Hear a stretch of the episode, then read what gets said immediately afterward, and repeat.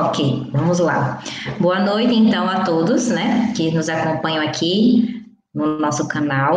Hoje, então, estamos eu, né, Zaine e a Roberta, representando a Science Friendly. Boa noite. Boa noite, pessoal. E hoje, a nossa convidada, Valesca. Olá.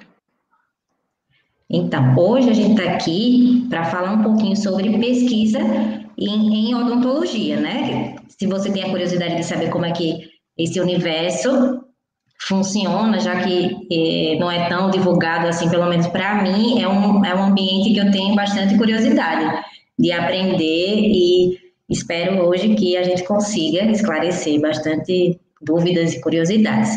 Antes, eu vou apresentar um pouquinho quem é, né, a nossa ilustre convidada de hoje. A Valesca, ela é graduada, então, em odontologia pela Universidade Federal do Paraná.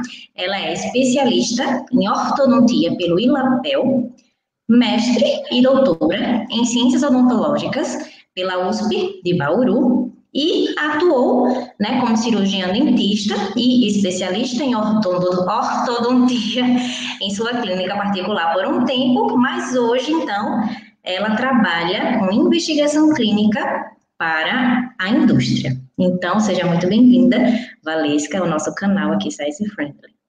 Perfeito, muito obrigada, meninas, pelo convite, né, primeiramente, e espero que eu possa esclarecer todas as dúvidas que vocês tiverem, que o pessoal que estiver assistindo a gente tiver também. Isso, só lembrando, pessoal, que quem tiver dúvidas pode mandar aqui as perguntas no, no chat, que aí, conforme for, a gente vai fazendo as perguntas ao longo da live para a Valesca. É, é, chamar de Val, mas é, eu vou falar de... Pode me chamar de Val. Mais fácil, vou falar Valesca ao longo da, do, da live toda, vai ficar cansativa de tão comprido. então tá. Val, a gente pode começar então falando um pouco sobre a odontologia em si. Porque a gente sabe que tem várias sub-áreas, né, dentro da, da odontologia. E assim, nós, meros pacientes, não entendemos muito bem, não sabemos também quais são todas essas sub-áreas que existem. Você pode explicar um pouco para a gente quais são e o que, que elas englobam?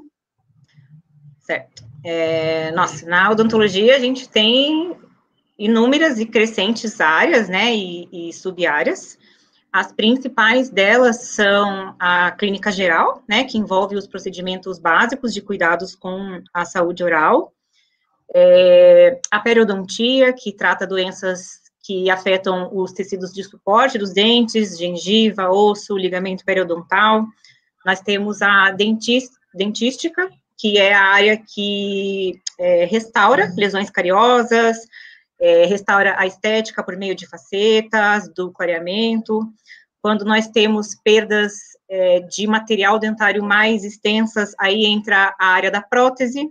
Né, a gente pode reabilitar uma coroa perdida por meio de uma prótese é, apoiada sobre um dente. Nós podemos é, é, reabilitar dentes que tenham sido inteiros perdidos por meio de próteses apoiadas em dentes e na mucosa, só na mucosa, se o paciente perdeu todos os dentes, apoiados por implantes.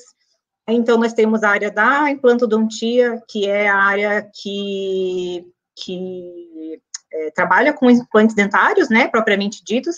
Até os, os pacientes costumam confundir bastante o que, que é o implante, o que, que é a prótese, né, eles entendem o implante como o todo, e o implante, na verdade, é o parafuso que vai dentro do osso e a coroa, né, o dente artificial que vai sobre esse parafuso é a prótese. Então, são duas uhum. coisas diferentes. É, que mais? Nós temos a ortodontia, claro, né, minha, minha primeira especialidade, é a, a ortodontia é a, o tratamento é, que visa restabelecer, ou restabelecer, não, na verdade, é, corrigir más posicionamentos dentários, mal, né, mal posicionamento dentário, restabelecendo a função, a estética, é, na ortodontia, a gente fala, então, em movimentação dentária, aí nós temos a ortopedia funcional dos maxilares, que tem por objetivo os pacientes em crescimento tentar é, devolver, devolver, devolver, desculpa, a gente, é errado a gente falar devolver, porque o paciente não tinha uma, uma oclusão boa antes e a gente está devolvendo, né, então é, é, a correção realmente, então é obter um posicionamento dentário adequado com ortodontia e tentar obter uma melhor harmonia entre a maxila e a mandíbula em pacientes em crescimento, né, por meio da ortopedia funcional, aparelhos ortopédicos funcionais.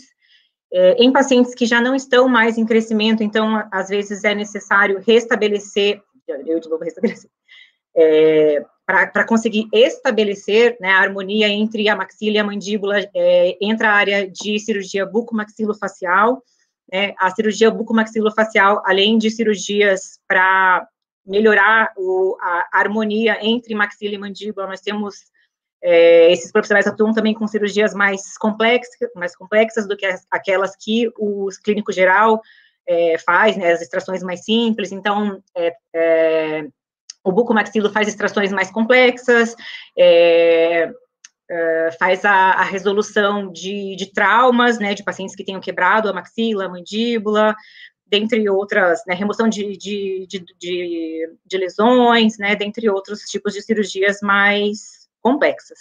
Nós temos a disfunção temporomandibular, a especialização de DTM, né, que são as, as disfunções de do, da, da, articulação e da, da, da, musculatura da, da face, né, é, dores, disfunções, e temos mais recentemente a harmonização facial, né, que seria, dentre outras, né, é, é, dentre outras terapias, né, nós temos os mais é, famosos, a, o Botox, né, a toxina botulínica, o preenchimento de lábio, de rugas, é, são as, as, que me vêm agora, a odontopediatria, que daí é especialização em, em, em métodos para tratar crianças na odontologia, odontogeriatria, mesmo para os idosos, e, enfim, né, da mesma forma que a medicina, a gente tem uma gama enorme de áreas e sub-áreas que vão se expandindo e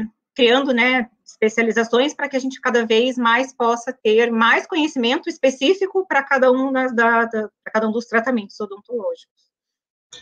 Tá, é uma pergunta. Quando vocês se formam dentistas, vocês formam já cirurgiões dentistas, porque podem fazer pequenas cirurgias, né? Isso, na verdade, é, o nome cirurgião dentista, né, vem, é cirurgião dentista, porque cirurgião originalmente é, indica que é um profissional que trabalha com a mão, então faz uma, um tratamento manual, e aí é cirurgião dentista, né, porque é o, é o, o profissional que atua com uma atividade manual na boca, né, nos dentes e na, na, nas, nas estruturas da, da orais.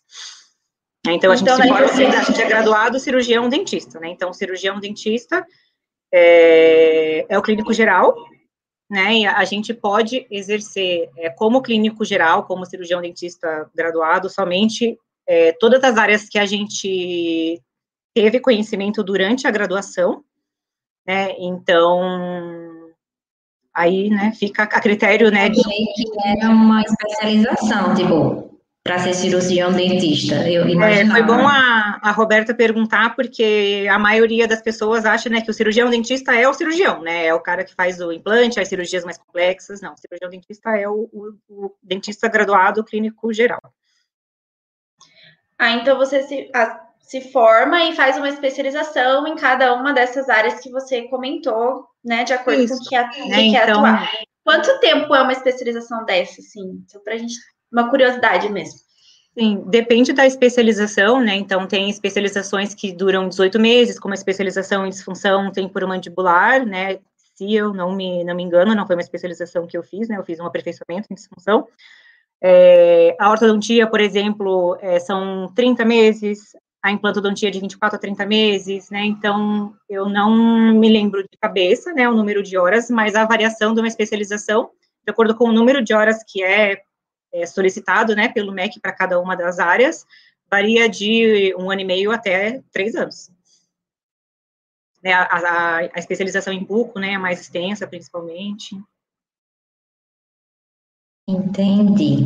Vamos então, a gente, o passo seria, então, terminou a graduação, né, a gente é, é clínico geral, a gente pode fazer tudo aquilo que a gente aprendeu na graduação, então, limpezas, restaurações, próteses, algumas graduações têm implantodontia também, é, algumas têm é, ortodontia preventiva, né, para atuar em crianças, e aí depois, mas é, é, o, é, o, básico, né? Tem a endodontia, a endodontia eu não falei, que é o tratamento de, de canal, quando eu estava falando das áreas. É, e aí é, o dentista busca, né, se aperfeiçoar na, em, em, tratamentos mais complexos dentro da área que ele tem interesse. É, então, vamos. Quer falar, Roberta? Não? É, já que né, tem todas essas áreas de conhecimento, mas assim, e a pesquisa em si, em, em odontologia, como é que acontece? Ela acontece na prática, em humanos, em animais de laboratório, como é que funciona esse universo da pesquisa? Joia. Então, a pesquisa na odontologia, né, é, com certeza a pesquisa em seres humanos, ela é a mais bem quista, né, para publicações em revistas científicas, né, mas é a mais procurada por profissionais, né, para leitura, para adquirir conhecimento sobre tratamentos específicos, sobre materiais, é, e consequentemente é também melhor vistas por melhor vista por patrocinadores, né, que fabricantes que desenvolvem produtos, dispositivos dentários e que querem ter, né, os seus produtos é, publicados né? É, mas é, os estudos pré-clínicos eles são importantes também e necessários, né? É, muitas vezes, né, para avaliar, né, procedimentos que ou a gente não consegue avaliar em boca ou que a gente precisa testar, né, num momento pré-clínico antes de instalar na, na, na, na, na boca do ser humano. Né? Então, pensando em estudos pré-clínicos, né, é, a gente tem estudos importantes que avaliam é, os materiais, né, do, dos produtos, então, testes de biocompatibilidade, de, de corrosão, de é, resistência à fratura, de elasticidade, né, então tem várias coisas que a gente precisa, que a gente não consegue testar clinicamente, né, e estudos computacionais, por exemplo, né, a gente consegue também é, simular, né, é, a aplicação de força sobre os dentes, sobre os ossos, sobre implantes, e estimar a resposta, né, dos tecidos de suporte frente a essas forças. Né, então, tem muitas coisas que os estudos pré-clínicos dizem para a gente, que a gente não consegue avaliar em boca, né, pensando em estudos em animais, esses estudos, eles são... É, como é que é a, não aplicáveis, eles são justificáveis, né, quando a gente precisa avaliar, né, um, um, a, quando, a, quando a metodologia que a gente planeja fazer não é viável no ser humano, ou a gente precisa testar, né, um, um produto, uma matéria-prima, antes de instalar no ser humano. Né? Então, ele não... Assim. Oi, desculpa. Tipo, exemplo, assim, seria uma toxicidade, né, que você não pode no humano direto, ou não? Isso, né? Então, a gente, pensando em estudos em animais, né, eu quero dizer que eles são, é, esqueci de novo a palavra, é, justificáveis. É justificáveis. Né? Existe um comitê de ética de pesquisa em seres humanos, existe o um comitê de ética em pesquisa em animais, né? Então, o, o comitê de ética de pesquisas em animais, ele só permite que sejam utilizados animais, né? Se entende-se que isso não, que essa, essa metodologia não pode ser aplicada direto no ser humano né? Então, como exemplos de estudos que a gente pode fazer em animais, né, que seriam inviáveis de fazer em seres humanos, seria, assim, testar, né, matérias-primas novas, que ainda não se sabe como vai ser a resposta, né, quando instalado na boca do ser humano, é, quando a gente precisa remover uma parte grande de tecido, de osso, por exemplo, para avaliar, né, a, a resposta do, do, tecido frente àquele, àquele material, aquele dispositivo, é, a gente tem bastante estudo em animal também que faz indução de alterações sistêmicas para avaliar né, se essa alteração sistêmica é uma alteração hormonal, um diabetes, é, bem como a, a, a, utilização de fármacos associados a essas alterações sistêmicas ou não, tem alguma interferência na cicatrização da, da daquele dispositivo ou na cicatrização é, óssea, pós-cirúrgica, né, do, do animal. Então, são pesquisas que dizem para a gente muitas coisas antes da gente ir, né, para a pesquisa em ser humano. Não são todas as terapias que precisam passar por todos esses processos, né, então a gente avalia é, se, né, se, se, precisa realmente, se, a gente tem, se tem algo que a gente precisa entender antes de instalar no ser humano, ou que a gente não consegue avaliar no ser humano, como testes mecânicos, por exemplo. E é isso, pensando, né, a meu ver, né, a, o grande, os dois grandes focos da pesquisa na odontologia são avaliar é, os resultados obtidos com a terapia, né, então a gente quer saber é, quais são os benefícios para o paciente na, em relação à função mastigatória, à estética, é, se aquela terapia traz algum benefício para o paciente, né? E, em segundo, se essa, esses benefícios são mantidos em curto, médio e longo prazo. Né? Então, aquela terapia chegou onde a gente queria, quanto tempo demorou para chegar onde a gente queria, né? no caso de um tratamento ortodôntico, por exemplo. Né? Depois que a gente finalizou aquel, aquela terapia, né? a instalação de, de um implante, a correção da, da estética de um, de um dente, né? a, a, a instalação, a correção ortodôntica, esses resultados se mantêm, né? Então, é, a meu ver, são os principais objetivos da, da pesquisa na odonto, avaliar os resultados, né, os benefícios para os pacientes, o que, que a gente tem de possíveis malefícios, riscos, né, é, possíveis novas contraindicações, né, para a terapia, e se esses resultados se mantêm, né, os benefícios se mantêm em, em longo prazo, principalmente. Se eu muito rápido, vocês me avisam, tá? Porque... Ah, tudo bem. e assim, é meio que o, você falou ali do, das pesquisas animais, é meio que para garantir segurança antes, né, de fazer uma pesquisa em humanos. Como é Isso. é na maioria das outras áreas também, né?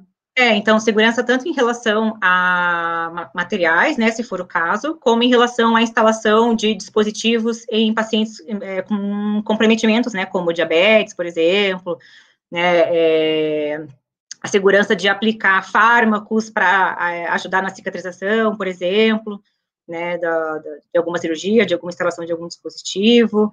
Então, seria, seria isso sim, está correto. Val, como a gente sabe que você trabalha na indústria de dispositivos médicos, na área de, de implanto, você pode falar um pouquinho para a gente como que é o desenvolvimento assim de um implante, quais são os, as análises, bem assim, em geral mesmo, precisa entrar em tantos detalhes. Para o pessoal meio que conhecer mais ou menos. Uhum. Bom, como você também bem sabe, né, colega de, de área, é, o processo de desenvolvimento de um implante dentário é enorme, né? Então, são muitos meses, né, entre o planejamento, né, entre o, o precisamos de, né, de um implante X e esse dispositivo né, ser analisado, entrar no mercado, né, é, pensando no, em pessoas que não trabalham na área, né, e que precisam entender um pouquinho quais são os principais testes, né, antes do, do dispositivo ser aprovado, né, para uso clínico, para uso no intraoral, é, a gente tem, então, né, uma vez que a gente tenha o conceito do implante, né, então, o implante ele é desenvolvido a partir de uma indicação, né, de uma necessidade.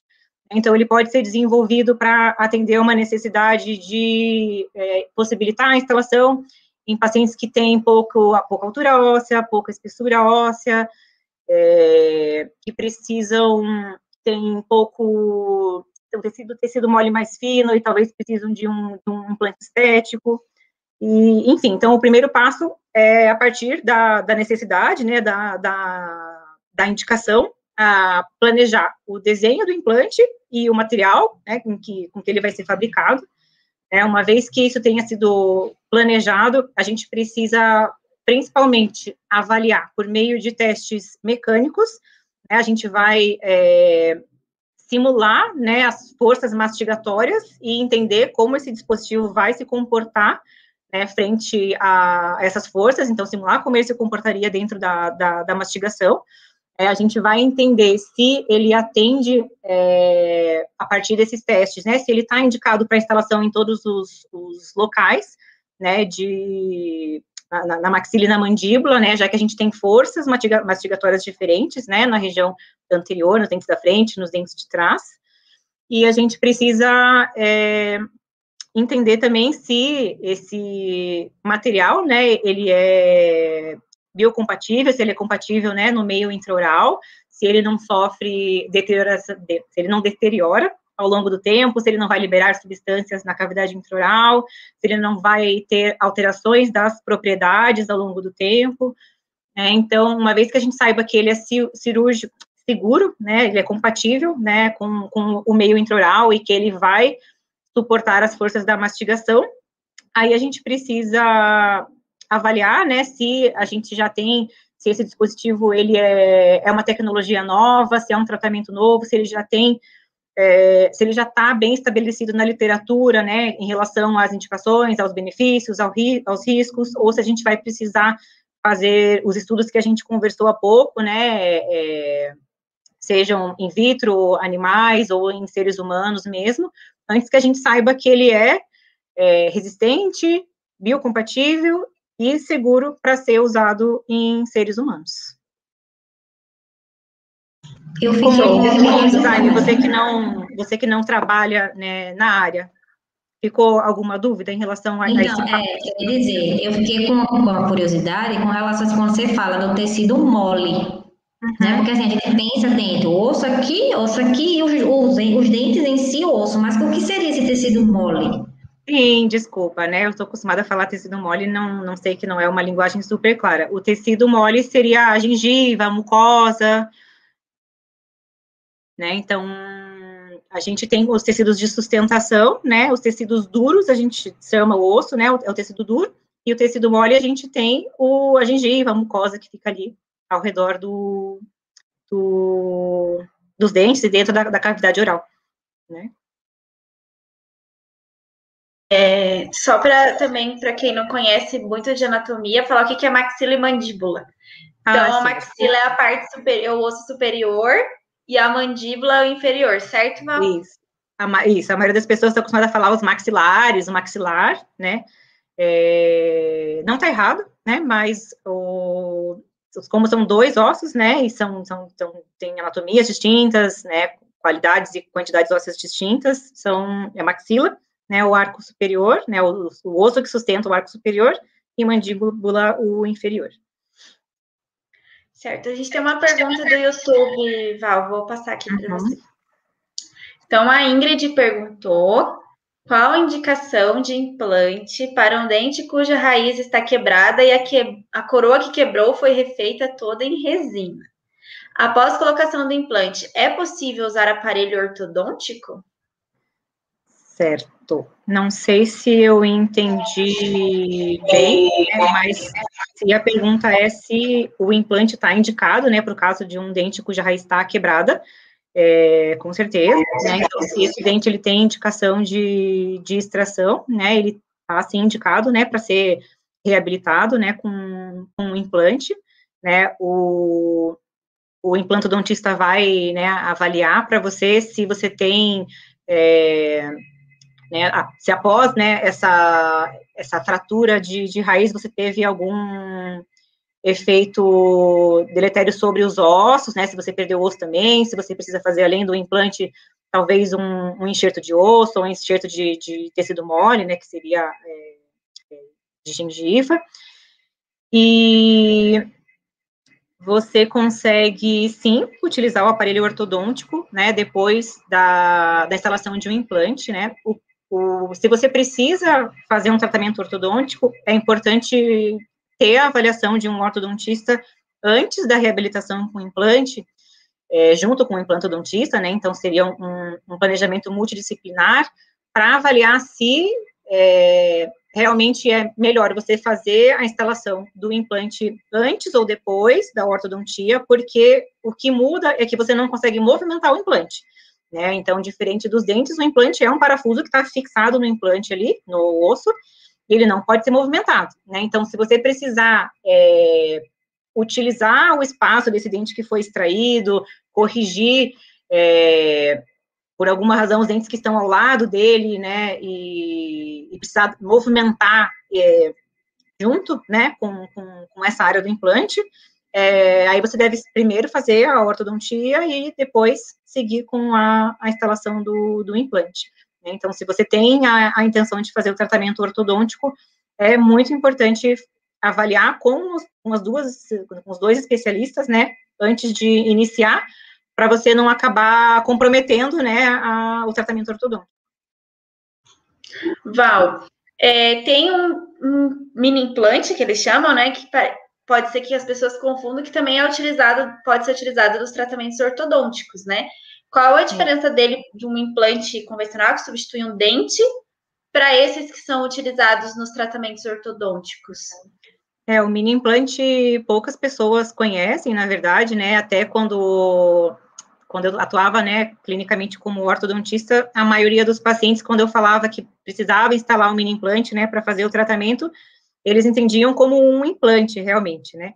O mini implante, ele é um implante, né, claro, mas ele tem comprimento e diâmetros reduzidos, né, ele foi desenvolvido para ser instalado fora das áreas de reabilitação, ele pode ser instalado na área de reabilitação também, né, é, na região de um dente ausente, por exemplo, né, mas ele foi planejado para é, para atuar é, dentro da mecânica da, da ortodontia.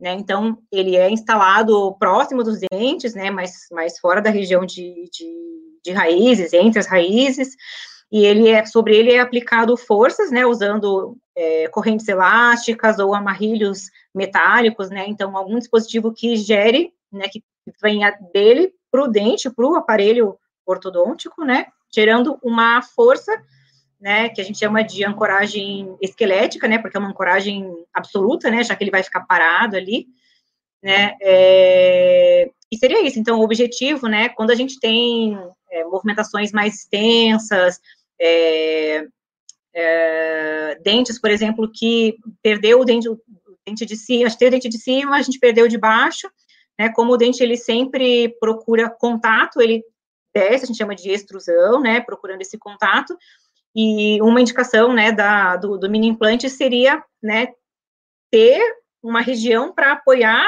a força que vai trazer esse dente para a posição original, né, é, então a gente usa em, em mecânicas em que é, a mecânica, né, a, a, a, o planejamento de como a gente vai gerar essa força sobre o dente dificultaria de fazer em dentes, ou quando a ação-reação de, é, de aplicar essa força em dentes é, traz um efeito indesejável, né? Então, a gente quer, por exemplo, trazer, fazer, a gente fez extração de, de dois dentes de pré-molares num paciente que tem os dentes da frente muito para frente, a gente quer trazer eles para trás, né? Quando a gente apoia a força em dente, no aparelho ortodôntico que está instalado no dente, a gente vai ter os dentes da frente vindo para trás e os atrás vindo para frente também.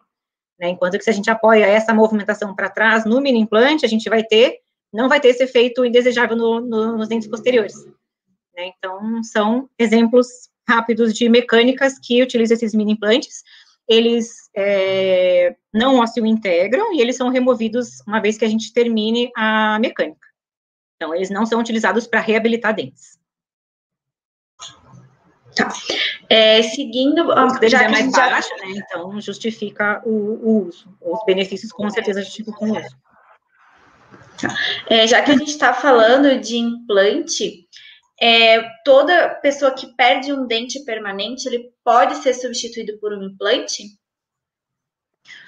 Bom, hoje em dia, né, pensando nas diversas terapias de, de enxerto e nos diversos é, desenhos, né, de, de implantes no mercado, né, a grande maioria dos pacientes que perderam dentes podem ser, podem receber implantes, né, é, os princípios básicos, né, para a gente é, conseguir instalar um implante num paciente seria, então, ter disponibilidade óssea para instalar esse implante, né? Então, para resolver isso, hoje a gente tem diversas técnicas de enxerto, e nós temos também diversos modelos de implantes que foram desenvolvidos para né, procurar né, é, possibilitar a reabilitação desses pacientes. Então, implantes mais curtos, mais estreitos, implantes que são instalados é, em locais é, ósseos que não, so, não sofreram a, a, perda óssea, então, em, em, locais distintos de onde esses dentes, né, nasceram originalmente, né, como, por exemplo, o, o processo zigomático e outros pilares, né, intraorais que têm ossos e que não tenham sofrido perda, né, ao longo do tempo. É, um outro princípio seria o paciente não ter nenhum comprometimento sistêmico, né, a maior parte dos comprometimentos sistêmicos a gente consegue, junto com o, o médico, né, é, comprometimentos sistêmicos não controlados, né, então, junto com o médico, por exemplo, a gente consegue que o paciente tenha o diabetes controlado, hipertensão controlada, e aí ele tá, estaria, né, é, não estaria contraindicado, né, a, a, instalação do implante, e Outro fator importante é processos que alterem a cicatrização. Né? Então, a, a, cicatrização é importante, né, para que o implante ele seja instalado e que ele integre dentro do osso ao redor dele. Né? Então, pacientes que fazem uso de medicações que interfiram na cicatrização, como medicações para osteoporose, que fazem uso, que fizeram uso prolongado recentemente, é, também estariam contraindicados. Né? Então, seriam principalmente pacientes que têm alterações na, na, na, cicatrização, já que a maioria dos comprometimentos sistêmicos a gente consegue controlar, e aí o paciente pode fazer o implante, e a maioria da, dos pacientes que têm perda óssea, a gente também consegue, né, por meio de, de enxertos ou de diferentes desenhos de implante, reabilitar esse paciente. Show. É, só para fazer um, só para esclarecer ali que a Val falou sobre que tem diversos tipos de implantes, né, modelos, e, e para serem colocados em ossos diferentes também. Aí ela falou do processo zigomático. Então, só para quem não sabe, o processo zigomático é esse osso aqui da maçã do Ah, eu osso. apontei. Apontou? Ah, eu não vi. Isso é, pasme, gente, o implante fica aqui, veio até aqui na boca e sai, e aí coloca o dente é, artificial, né? Então, uhum. assim, pouca gente sabe, mas existe um implante desse tamanhozão, assim, que vem daqui até a boca. Assim, bem, bem interessante. Uhum. É, a gente tem várias perguntas aqui no, no YouTube. Uhum. É, eu vou fazer primeiro a da Ingrid, que está relacionada com o assunto do implante, e aí depois a gente faz as da Camila e a do Tiago, que é relacionada à pesquisa. Então, a Ingrid perguntou se o pó de osso bovino usado para induzir formação de tecido ósseo ao redor do implante pode dar reação alérgica? Olha, é, não tenho um conhecimento muito específico, né, sobre a reação alérgica ao, ao enxerto, né, bovino, mas eu acredito que pacientes que tenham alergias, né, a outros, a, a materiais derivados, né, de, de, de origem bovina, né, vão sim ter reações alérgicas ao, ao pó de osso bovino.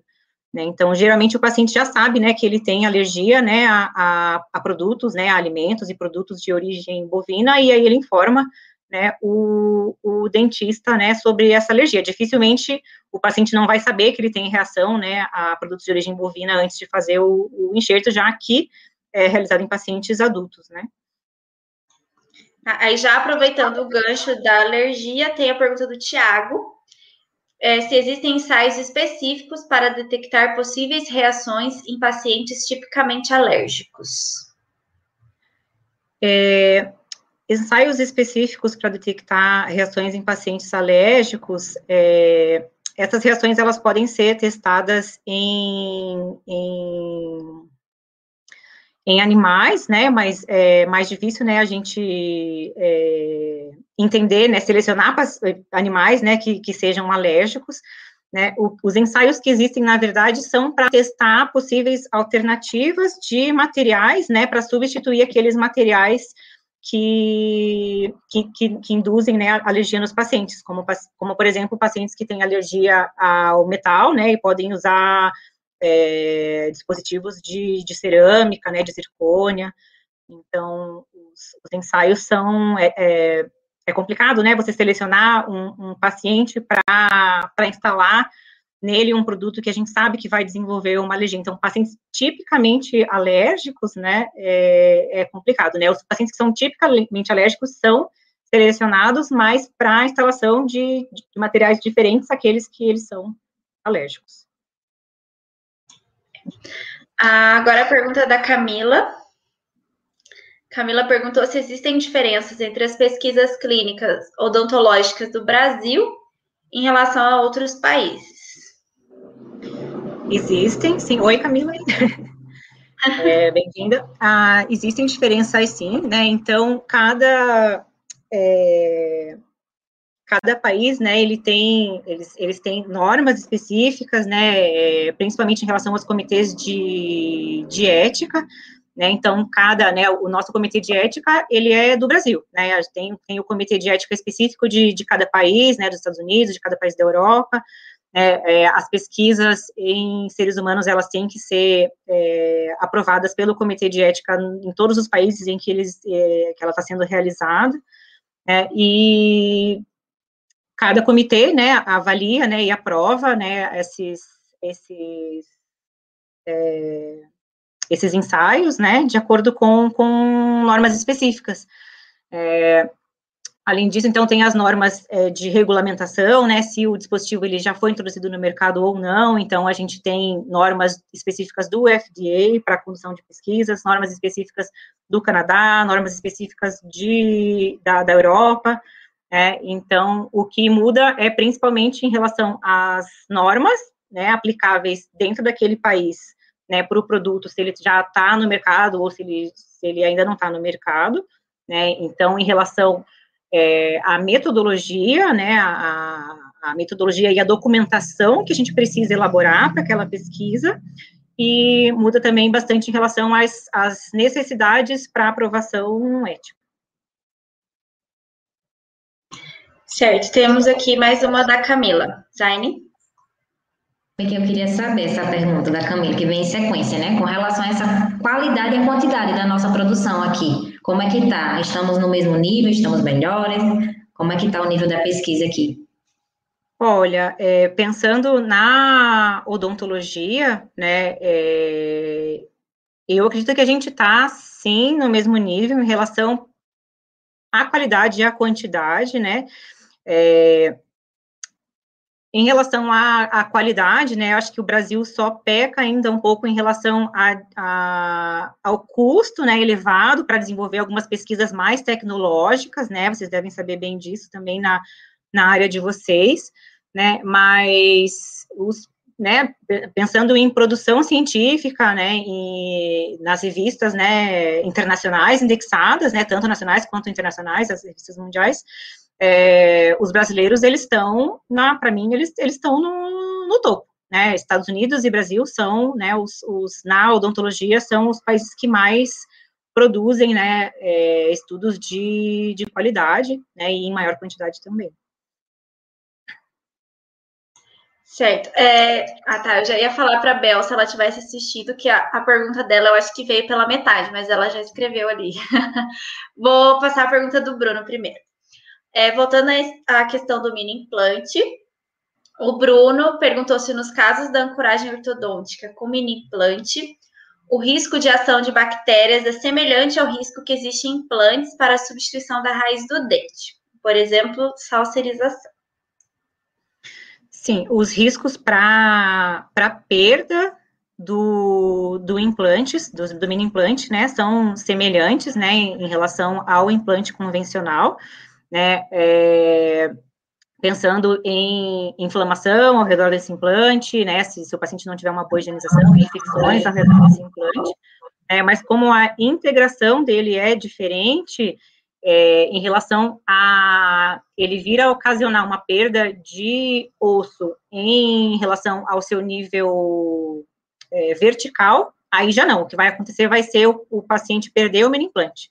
Ele não, não conheço pelo menos nenhum caso em que tenha evoluído, né, justamente porque ele não integra, né, a tendência é, se tiver uma inflamação, uma infecção, esse implante ser perdido, né, e não ele vir a, a, a gerar uma, uma salserização.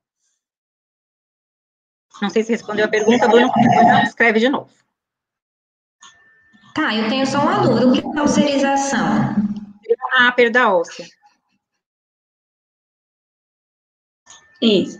É, é, a Isabel fez uma pergunta aqui também.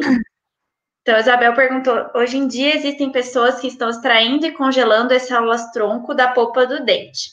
essas células poderiam ser utilizadas para enxerto? Como estão as pesquisas nesta área? Bel, eu vou te pedir desculpa, mas essa é uma área que eu realmente não tenho conhecimento, né, da, de, de estudos com utilizando células tronco, então não vou conseguir responder sua pergunta. Já aproveitando que falou de enxerto, você poderia explicar, Val, quais são os tipos de. O que, que a gente usa de material para fazer esse enxerto ósseo? Porque daí o enxerto é quando a pessoa não tem quantidade de osso suficiente Aí ela faz um enxerto para aumentar essa quantidade e poder fazer ali a reabilitação, né? Quais seriam esses materiais que podem ser utilizados para fazer esse enxerto? Isso, a gente tem é, diversos materiais, né, para o enxerto. É, então, a gente tem o osso artificial, né, é, o osso que é derivado de animais, né, os mais comuns são de origem bovina e de porcos e os ossos autógenos, né, que seriam a gente remover osso de locais, né, é, do próprio paciente, né, de, de crista ilíaca, de calota craniana, ou mais comumente da própria região intraoral, né, é, tem regiões de, de tuberosidade, por exemplo, que tem mais, seriam processos, né, que tem mais quantidade de osso, e aí a gente consegue remover ossos dessas regiões para instalar no, no próprio paciente. Né? Então, a gente tem principalmente esses três, esses três tipos de, de osso. A resposta então, melhor... A craniana faz. É estranho, né? É, mas é, aí é, é em, em, extrema necessidade, né? Eu conheço o caso de uma paciente só, né, que, que que era muito idosa, que queria fazer reabilitação, que não tinha realmente de, de onde tirar, entre crista ilíaca e calota craniana foi, foi escolhida a calota craniana, e é feito em, é, em hospital, né, então é, é, um procedimento mais complicado, né, então falei a, a, título de curiosidade, mas é muito raro precisar. É, a resposta ao enxerto ósseo é, autógeno é sempre melhor, lógico, né, que seria tirado do, do próprio paciente, mas é, nem sempre isso é possível, e o paciente também é, precisa escolher em relação a fazer um enxerto de, de origem animal ou, ou, dele mesmo, é claro, pensando também no, no pós-operatório. Né? Então, a quantidade de osso que a gente precisa, convém, né, o paciente passar pelo procedimento, ter a cicatrização do implante, por exemplo, mais a cicatrização da região de onde esse osso foi tirado, é, é, pensando em, quantidade de osso que o paciente precisa, né, e da disponibilidade desse osso em outro local, né, a gente precisa pensar, colocar na, na balança para escolher o tipo de osso também. Agora vamos mudar um pouquinho o foco da nossa conversa, porque para ficar mais leve, né? São curiosidades agora. Vamos trazer um pouco um contexto histórico dessa evolução na pesquisa da, da, né, da odontologia. Que, assim, nossas gerações passadas, qualquer probleminha na boca era tipo a conduta, era né, fazer a extração, ou às vezes até a extração completa e colocar as pró é prótese, né, que fala, é a prótese, que é a, a é, que é povo chapa, que as pessoas falam como né? E aí, explica pra gente um pouquinho por que toda essa evolução que hoje a gente faz uma maior recuperação, a gente vai lá e né, fica, trabalha naquele dente para que a gente não faça a extração, que a gente prolongue a, a vida, né, útil desse dente. Certo, né? Então, pensando em até poucas décadas, né, para cá, então, como você falou na, na, na, geração dos nossos pais, por exemplo, né, é, eu acho que essa evolução foi principalmente é, a partir, foi principalmente cultural, né, então foi a partir da conscientização, né, da necessidade dos cuidados com, com a saúde bucal, então o Conselho de Odontologia, né, o federal e o regional, eles trabalharam com diversas campanhas, né, para conscientizar, né, os, os a, a, população, né, da necessidade, principalmente da prevenção, né, então, da, de estar sempre indo ao, ao, ao dentista, fazer a, a, a, limpeza, a avaliação, né, do, do, do, dos dentes rotineiramente, né, então, eu acho que foi a partir dessas campanhas, dessa conscientização, né, é, ocorreu um apelo crescente também em relação à estética do sorriso dentro da face, Né? Então, a partir dessa da conscientização da necessidade de ter os dentes para a função, da importância de ter os dentes para a função e para a estética, e do apelo né, da, de, de redes sociais e, e, e para a vida social, né, como, como um todo, né, é, eu acho que, que, que, partiu daí, então, acho que, o, em grosso modo, né, foi o, a conscientização e, e o apelo estético, e junto com isso, né, nós tivemos o, o desenvolvimento de, de novas técnicas para reabilitação, de técnicas que tragam mais conforto para o paciente. Né? Antigamente também o que pesava bastante era que o paciente pensava, ah, eu vou gastar X reais para extrair um dente, vou gastar 10X para para fazer a, a, o canal, a, a coroa de, de cerâmica e, e, tudo mais, então ele escolhia por extrair. Né? Então, esses tratamentos né, também passaram a ser mais, é, menos né, caros para os pacientes, é, muitos dos dispositivos, dos materiais passaram a ser produzidos no Brasil, o que barateou bastante e fez com que mais pessoas tivessem acesso né, aos tratamentos. Então, eu acho que foi a união do, da conscientização com a, a possibilidade, né, a, a, possibilidade de mais pacientes né, é, obterem o, o, tratamento, né, a, diferente da, da extração. Certo. É, temos uma pergunta no YouTube, mas antes da pergunta da Ingrid, é, eu recebi uma pergunta no WhatsApp, é, que perguntando se todos os dentes, quando você extrai todos os dentes superior e inferior, se com o passar do tempo vai perdendo os ossos. E por que que isso acontece? Oi, desculpa, Roberto, que deu uma travada aqui no meu computador. É, quando a pessoa extrai todos os dentes inferiores e é, superiores, se com o tempo ela vai perdendo o osso e por que que acontece essa perda? Certo. Então, o, o osso, na verdade, da maxila e da mandíbula, né, ele, ele vai se desenvolvendo junto com a formação do, dos dentes, né, e, né, então, o paciente, por exemplo, que nunca teve um, um, dente, que ele teve a falta de um dente geneticamente, ele vai ter a região, né, desse osso diferente das regiões que, que tem dentes. É, uma vez que a gente, e a, e, a, e a manutenção do osso ao redor desse dente, ele depende do constante estímulo, né, com a mastigação, né, então a gente tem o osso, o dente, e entre o osso e o dente a gente tem o ligamento periodontal. Né, quando a gente é, mastiga, né, a gente gera forças que, que são levadas ao ligamento periodontal, né, e ao osso, e esse estímulo faz com que o osso se mantenha a, a, ao redor né, do, do, dente. Uma vez que a gente é, não tenha mais o dente, que a gente extraia o dente, né, a gente não vai ter mais né, a, a, estrutura que ficava, né, mantendo a anatomia da, da, do osso que fica ao redor dele ali, e a gente não vai ter também mais esse estímulo com a mastigação. Né? Então, a tendência pela ausência né, do, do, estímulo e pela ausência do dente ali, que mantinha a anatomia do osso, é ele reabsorvendo né, é, evolutivamente após a perda. Então, quanto mais tempo passa né, após a extração do dente, mais difícil fica reabilitar esse paciente por causa dessa da, da perda que vai ficando mais extensa. É, no caso, atrofia, né? Aquela coisa que não vai tendo uso, vai, né? Atrofia.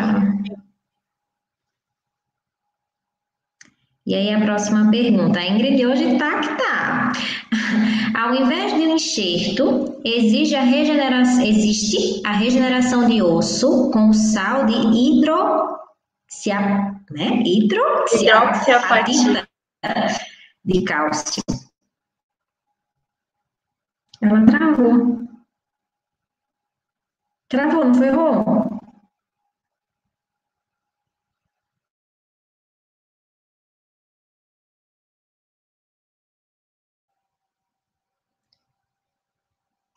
Eu estou no mudo, né? É, ela mandou mensagem. Acho que foi a, a Val que jogou. É, ela mandou uma mensagem falando que caiu. Então, enquanto isso, a gente espera um pouquinho. Ficamos tá, nós conversando enquanto Interessante, né? Essa questão realmente dessa queixa que, quando, por exemplo, é, pessoas né, que realmente não têm os dentes, que quando vai fazer né, um protético, acho que chama, e aí tem a dificuldade né, de, de, de fazer a sustentação da própria prótese, né? Na gengiva justamente por conta dessa perda óssea. E eu não sabia que existia todo esse feedback positivo, né, do dente estar tá ali estimulando. Muito interessante. É, você vê que, por exemplo, a pessoa extraiu, fez a, a dentadura, né, que a gente chama no popular, é, e aí tá ótima. Aí passa alguns anos, ela começa a perder a retenção dessa dentadura. Aí entra lá, sem fazer propaganda de marca, mas vocês veem aí, é o Corega que ajuda a fixar a dentadura. Então, é exatamente por isso, porque vai se perdendo osso, e aí você até vê que a boca dessa pessoa que tem, não tem dente, com o tempo ela vai ficando assim, né, mais para baixo, vai caindo um pouco, exatamente por isso, porque você vai perdendo osso que até sustenta a, a fisionomia ali também, né? É, então, por conta disso. Deixa eu ver. A Val não mandou nada, daqui a pouco ela volta. É, daí ela tava, ia responder a pergunta da Ingrid. Ali, voltou. Desculpe, falha técnica. Aí, deu. Tudo bem.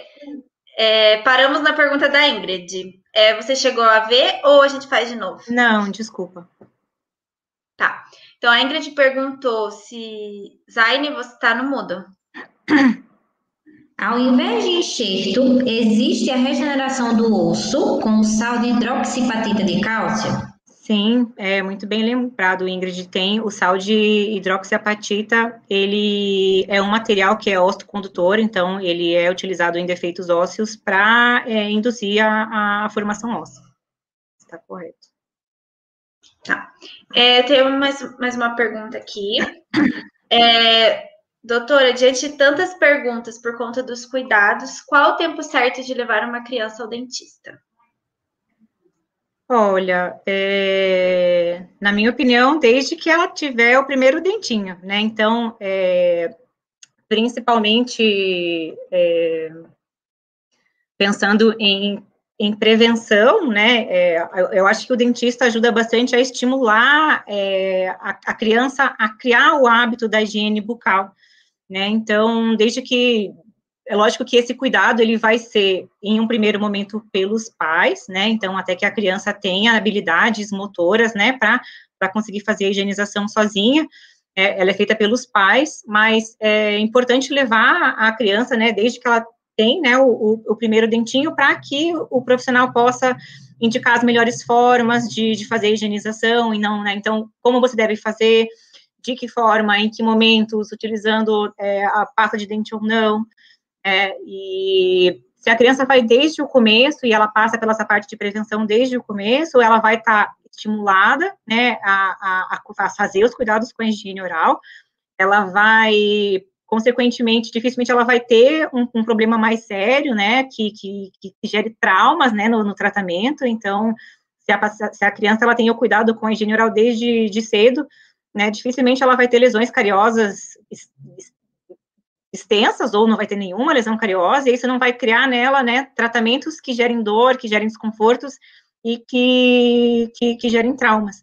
Né? Então, eu levaria desde de o começo, né? Lógico que a, a, periodicidade muda, né? Então, a frequência com que você vai levar uma criança vai ser estabelecido pelo, pelo odontopediatra, mas né, é, é mais espaçado. Mas para primeiro o, o pai entender como é a melhor forma de cuidar, para a criança se, com o passar do tempo, ficar estimulada também, e para seguir com a prevenção, que é, com certeza, o melhor não tratamento, né? A prevenção não, não é um tratamento, é uma forma da gente evitar tratamentos, né, no, no, nos pacientes, e com certeza, então, é a melhor medida. Já que estamos falando em prevenção, vamos comentar um pouquinho sobre o 25 de outubro, que é o Dia Nacional da Saúde Bucal. Joia. É, eu acho que esse dia ele é, ele é, ele é bastante importante, né? Ele foi criado para é, lembrar, né? Para salientar, né? Os, os, cuidados, a importância dos cuidados com a saúde bucal. Então, foi uma das uma da, das ações, né, do, do Conselho de Odontologia para conscientizar a população sobre os cuidados com a saúde bucal. Então, ele é importante para conscientizar a população, né, né, é, principalmente nessa época tem bastante campanha na TV para lembrar dos cuidados, é, nas redes sociais, né? Então é uma forma de, de, de lembrar, de salientar, de exaltar o, o, dentista também, também é o dia do cirurgião dentista, né? Então é uma forma também de agradecer o profissional que, que atua com, com esses cuidados. É, acho que a gente pode, já está quase no nosso horário, se vou fazer, acho que uma última pergunta. É, já que a gente estava falando do dia da saúde oral, é, as, só queria que você comentasse um pouco o quanto a saúde oral pode interferir na nossa saúde geral, né? Porque a gente sabe uhum. que, uh, por exemplo, um, uma cara, alguma coisa, a gente, já, a gente já deve ter ouvido falar, às vezes até mesmo na televisão, em algumas séries você vê isso, uhum. que uma cara pode gerar uma endocardite. Então, uma cárie não bem é, mal cuidada, né, pode gerar uma endocardite. Uhum. Então, eu queria que você falasse um pouco da importância da saúde oral para nossa saúde geral, para a gente finalizar a live. Joia. É, vocês desculpem que está tocando o interfone aqui em casa. é, bom, a, o nosso sistema né, sanguíneo, ele está inteiro né, conectado. Né? Então, quando a gente fala que a, a saúde bucal, ela interfere no, no na saúde né, sistêmica, ela está é, a, a, explicação é essa, né? Então, quando a gente tem bactérias, quando a gente tem infecções na cavidade oral, essas bactérias, elas podem cair, elas caem na corrente sanguínea, né? E elas podem trazer diversos problemas de saúde, como, né, problemas cardíacos, uma vez que elas passam, né, para o sistema, né, para o corpo do paciente, né, e, e consequentemente para o coração. Né? Então, é isso, a gente tem que lembrar, né, que né, é, é, um pouco desse não cuidado também, antigamente, né, com, com a manutenção dos dentes, era porque pensava-se na boca como um sistema isolado, né, então a falta de cuidado era um pouco por isso, né, mas não, a, a, o nosso sistema sanguíneo, né, a nossa vascularização, a, a, gente engole, né, a saliva, né, então, tudo que está na boca, inflamações, infecções que estão na boca, né, as bactérias podem cair na corrente sanguínea e, e né, vir a desenvolver diversas né, outras doenças. Inclusive, a gente, né, tipo, tem medicamentos, né, de, de ação sistêmica que são manipulados sublingual, né? Exatamente, né? Exatamente porque essa, porque essa, absor essa absorção, né, ocorre, né, né, nos tecidos, né, orais. Então, então a gente tem então, que lembrar que, que é estamos conectados, estamos, está tudo conectado. É, é, verdade, não podemos esquecer.